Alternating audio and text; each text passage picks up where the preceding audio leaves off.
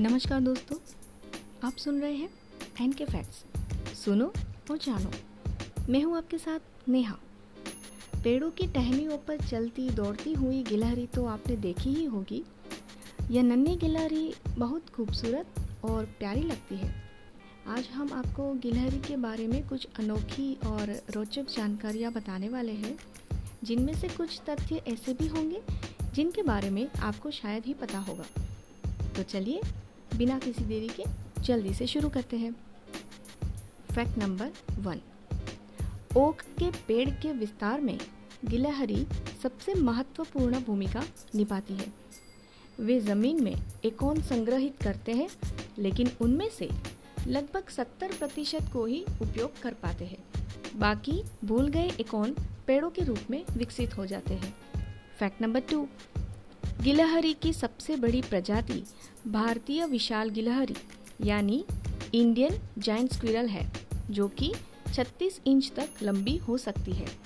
और सबसे छोटी गिलहरी की प्रजाति अफ्रीकी पेगी गिलहरी है, जो कि लंबाई में दो से पाँच इंच तक होती है। फैक्ट नंबर थ्री उड़न गिलहरी की चवालीस प्रजातियाँ हैं और इनके शरीर पर पंखनुमा एक जिल्ली होता है जो कि उनके कलाई से पैर तक फैला होता है। ये गिलहरियाँ वास्तव में उड़ नहीं सकती, बल्कि ये पंख की तरह दिखने वाले जिल्ली का उपयोग करके ग्लाइड करती है। यह ठीक उसी तरह से है जैसे मनुष्य पैराशूट की सहायता से ऊंचाई से नीचे आता है। Fact number four. अन्य प्राणियों की तरह ही गिलहरी को भी जब भी खतरा महसूस होता है, तब वो पेड़ पर चढ़ जाती है। और कई तरह की आवाज़ पैदा करती है ताकि अन्य गिलहरी भी सतर्क हो जाए।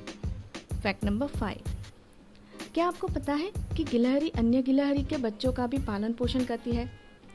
फैक्ट नंबर सिक्स गिलहरी बिना घायल हुए करीब 15 से 20 फीट तक की ऊंचाई से छलांग लगा सकती है। फैक्ट नंबर सेवन गिलहरी की कुछ प्रजाति ज़मीन पर तो कुछ प्रजाति पेड़ों पर रहना पसंद करती है।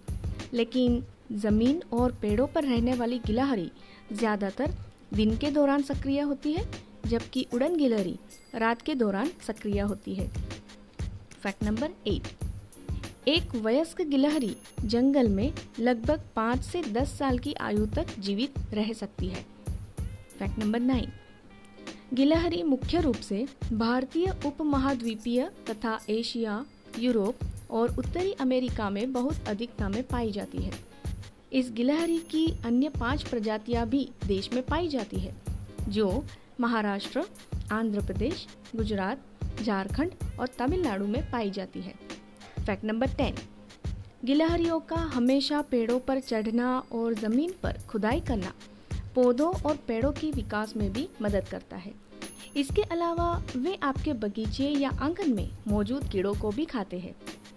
आशा करते हैं आपको हमारा ऑडियो अच्छा लगा होगा। अगर अच्छा लगे तो लाइक और शेयर कीजिएगा। हमारा ऑडियो सुनने के लिए धन्यवाद। मिलते हैं आपसे अगली ऑडियो में। तब तक के लिए अलविदा। जय हिंद।